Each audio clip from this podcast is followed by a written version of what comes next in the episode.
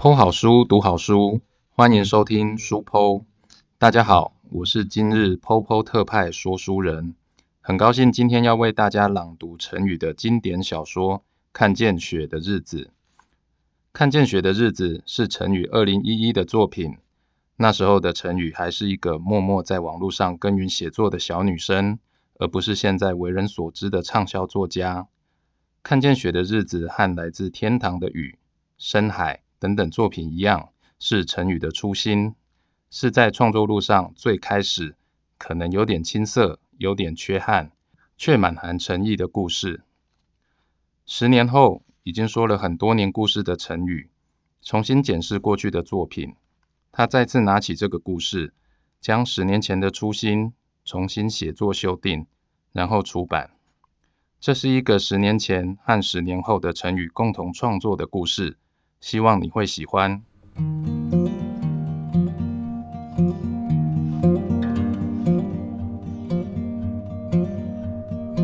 和交往六年的小婷分手后，我在房里百无聊赖，划着手机，看着知名摄影师 Kite 在 IG 发表的最新作品。这张照片的拍摄地点位于巴塞隆纳著名的商店大道，道路两旁树木林立。茂密的树叶在街道空中交织成一片碧绿的屏障，阳光穿透树叶的间隙，幻化成细碎的金雨，将站在树下的人们洒得一身璀璨，画面如梦似幻。凯特的摄影风格有着一般人模仿不来的细腻，犹如一阵阵细致的电影剧照。即使是生长在墙角的一朵小花，在他的镜头下也能充满着故事性。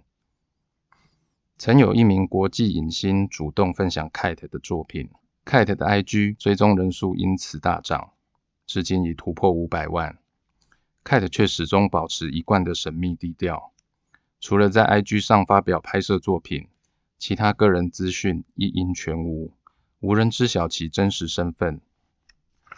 一见到这张照片，我就反复更新网页。小婷是手机重度使用者，平时喜欢浏览 IG。也是 Kate 的粉丝，对方每次发表新作，他必定会点赞并留言。碰到特别喜欢的照片，也会分享给我，说他将来也想去那里看看。我直觉认为他会喜欢这个景点，却不可能再收到他的分享了。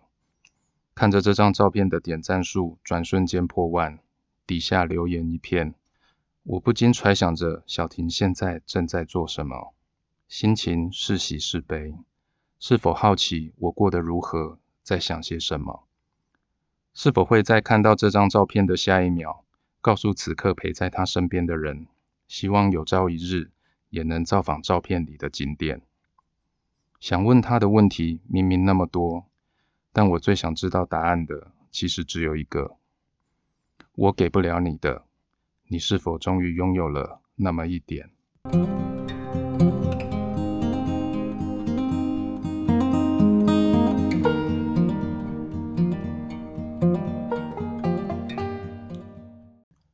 柯彦文，你喝酒了？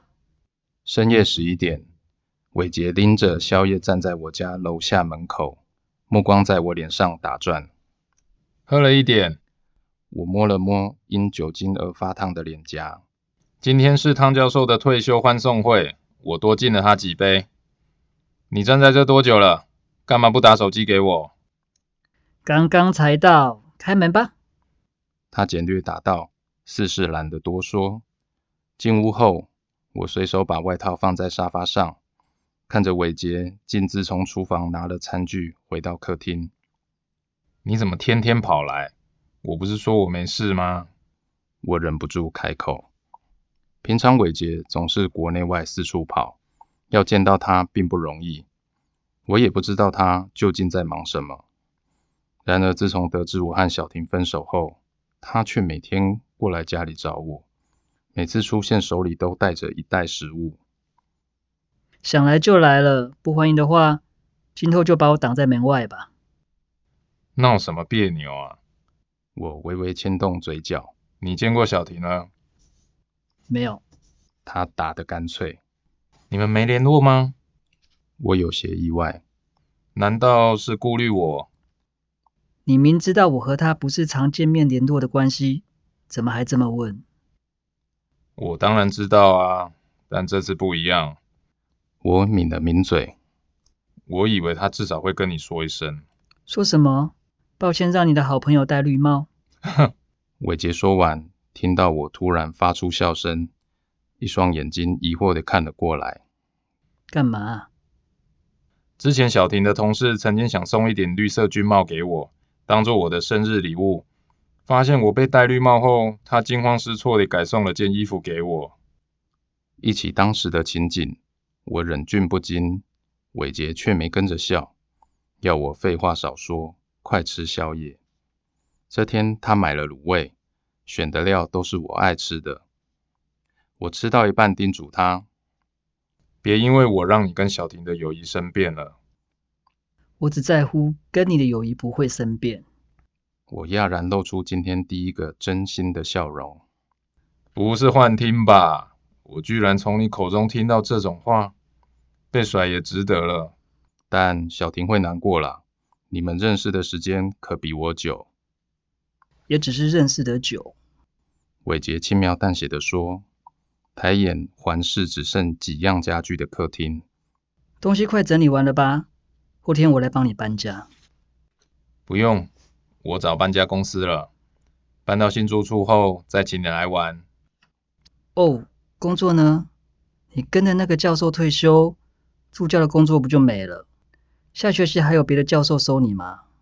系上没有助教的缺了，我干脆去兼家教吧。知道了。伟杰放下筷子起身，我愣愣地望着他。你知道什么？我请我爸打听他朋友家的小孩。有谁想要找家教？你希望对象是国中生还是高中生？哎，慢着，我只是随口说说，而且这种事怎么能找你爸帮忙？我吓一跳。我爸又不介意。你是国立大学的硕士生，个性温和，有耐心，条件很适合。如果能够透过我爸介绍，待遇应该能谈到比一般家教行情高。其实我妹倒是个不错人选。可惜他已经报名补习班了，所以就这样吧。伟杰一口气说完，不等我回话就去厕所了。这天伟杰没有待太久，吃完宵夜就要打道回府。他这般连日出现在我面前，证明他对我和小婷的事确实耿耿于怀。我不希望他继续如此。趁着伟杰在门口穿鞋时，我对他说。明天别再特地跑来了，有什么事我一定联络你。啊，对了，替我问候新梅，她最近好吗？伟杰没有回答我的问题，只问了一句：“你后悔认识她吗？”听出他是在说小婷，我莞尔。没什么后悔不后悔的，你干嘛那个脸？难不成你是在后悔当初如果不是你，我和小婷也不会认识？我不止后悔这件事，也后悔从一开始就跟他扯上关系。伟杰说完，便转身下楼，而我处在原地，想着他说的一开始是指何时，却又觉得自己知道答案。回到房间，打包完最后一样物品，我望向身后的白墙，墙上贴着一张 Kate 拍摄的雪景照。从前小婷想独处时。就会窝在房间里，长久看着这面墙，好似这张照片能够带走他的烦恼与忧愁。每个人心中都有谁也触碰不得的秘密，有人懂得与他共存，不让他绊住自己前行的脚步，也有人用尽办法掩盖他带给自己的伤痛，以为看不见，阴影就不存在。小婷属于后者，他心中残缺的碎片。被埋葬在这片雪地之下，明知他的碎片就在那里，我却没有勇气取出。等到有天碎片被他人失去，我们就只能走向结束。对于这天，我不是没有过心理准备，只是这种结果和我所希望的不太相同，才觉得格外受打击。伤我最重的，不是小婷爱上别人。也不是意识到我这些年的付出终究无法让他从束缚中解脱，而是即使选择离开我，他仍不明白自己要的是什么。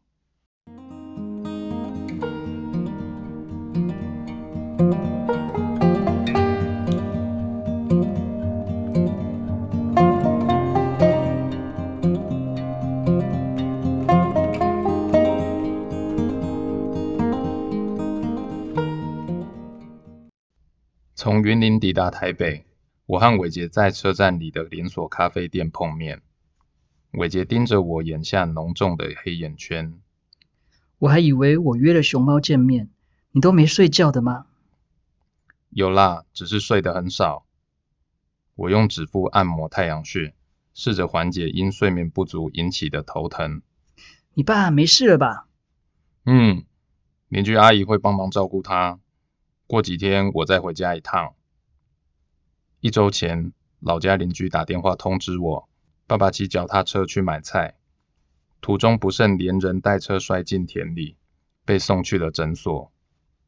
本来以为只是皮肉伤，医生却在为爸爸诊疗时察觉有异，要他去大医院接受更精细的检查。结果发现爸爸的主动脉阻塞，随时有心脏病发的可能。当天就动了紧急手术。我赶回云林处理爸爸的手术事宜，伟杰正好打电话过来，说他帮我找的家教工作已经有了着落，而他一听闻我正为庞大的手术费用烦恼，二话不说便汇了一笔钱过来救急。有需要帮忙的地方再跟我说。你帮的够多了，我会尽快还钱。明天我就写张借据给你。还有利息。见他面无表情，冷冷朝我看来，我马上噤声。借你多少就还多少，一块钱也别多。等你拿到家教收入，再一点一点还我就好。伟杰从包包里抽出一个牛皮纸袋，放到桌上，进入正题。如果那天在电话里说的，我爸有两个朋友，有一位孩子请家教，我带你联系过他们了。也把两名学生的基本资料和家长提供的薪资条件都列在上面，你看看对哪个有兴趣？好，我取出两份资料细读，家教对象一个是十五岁的少年，另一个是十八岁的少女。看到第二份资料薪资栏里的数字，我笑着提醒伟杰：“你这边多打一个零了。”我没多打，这是对方一直以来开出的薪资。我下巴差点没掉下来，怎么有人开出这种薪资？如果你的表现能令对方满意，也许还会有调高的可能。对方希望我找到一位长期配合的家教，直到这个女孩出国读书为止，时间大约一到两年。伟杰说：“我瞪着那串数字，脑中忍不住开始盘算，如果能拿到这份薪水。”不仅能更快还清伟杰的钱，爸爸后续的医疗费和照护费也暂时不用烦恼。不过天下没有白吃的午餐，我很快冷静下来，谨慎地问：会提供这种优渥薪资的家庭，对老师的要求一定很严苛吧？是没错，但这跟老师的背景或资历其实没有太多的关系，主要是这个女孩的情况特殊。没有哪个老师能够带他超过三个月。为什么？他不好教吗？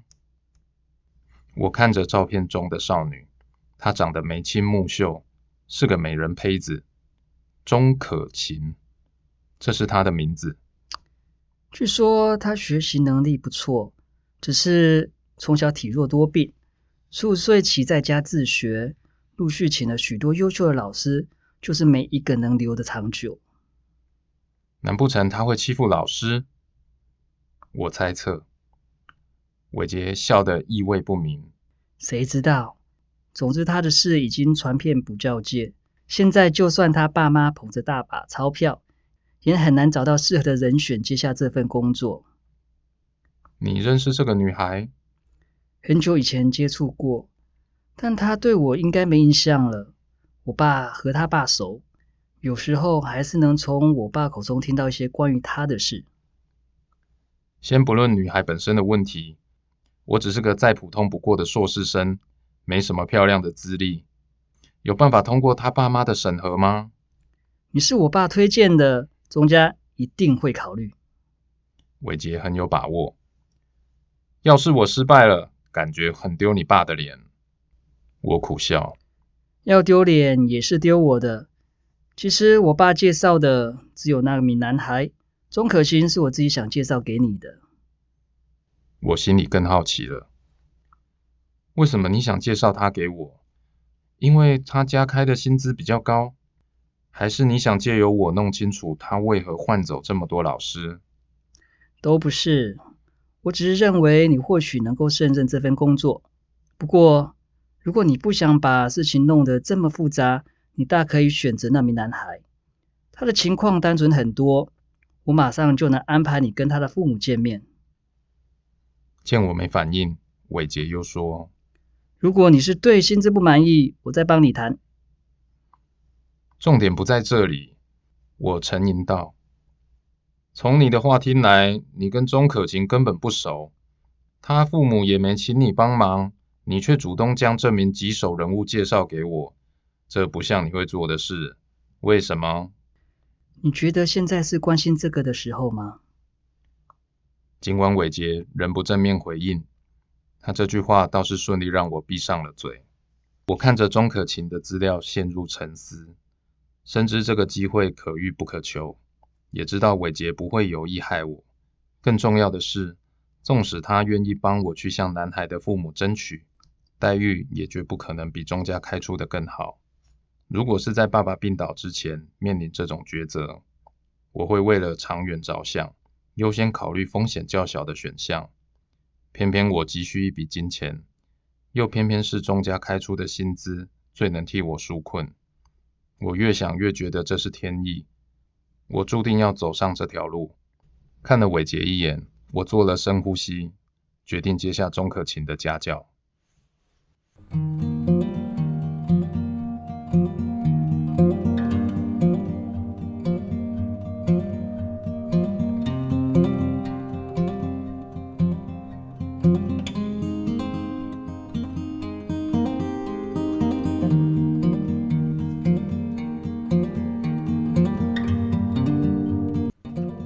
故事的一开始，小说的男主角柯彦文和交往六年的女友小婷分手了。小婷非常喜欢摄影师 Kate 的作品，尤其是一张雪景照，时常自己关在房间内盯着照片看。柯彦文发现小婷的心理出现了问题，带她去看心理医生。心理医生表示，那张雪景照触动了小婷不愿面对的心事。柯彦文想要找出真相。却发现小婷真正爱的人是两人的共同好友高伟杰。后来小婷移情别恋，与柯燕文分手。柯燕文伤心之余，到意大利旅行散心。回国后，柯燕文必须面对现实。他不仅和女朋友分手，同时失去了学校的工作，且父亲生病需要接受手术治疗。柯燕文经由高伟杰介绍。担任高中女孩钟可晴的家教老师，赚取父亲的手术费。在担任钟可晴家教的过程中，柯燕文认识了她双胞胎姐姐钟可云。但这不是两人第一次见面，早在这之前，钟可云就对柯燕文一见钟情，只是柯燕文完全不记得两人在哪里见过。柯燕文和钟可云相识相恋的过程。其实也是两人相互疗愈的故事。柯燕文小时候被母亲抛弃，钟可云则因家里迷信的缘故，自小不在父母身边长大。他们都曾受到了很多伤害，也幸运遇到了彼此，心中的伤才得以治愈。陈宇以温暖的文字诉说这个存在了十年的故事，并在今年的二月四日出版了。喜欢成语的读者朋友们都很期待。本来在今年的国际书展上，陈宇带着《看见雪的日子》这本书要与大家见面，很可惜疫情的影响，今年的书展签书会又取消了。虽然不确定下次见面会是什么时候，但陈宇会一直说故事给大家听。别忘了今年还会有《视同者》第三集的出版。你的支持会是 Popo 原创和成语持续前进的动力。如果你也喜欢这个故事，欢迎留言和我们分享吧。Popo 特派说书人就跟大家介绍到这里了。书 Po 读好书，我们下期再见，拜拜。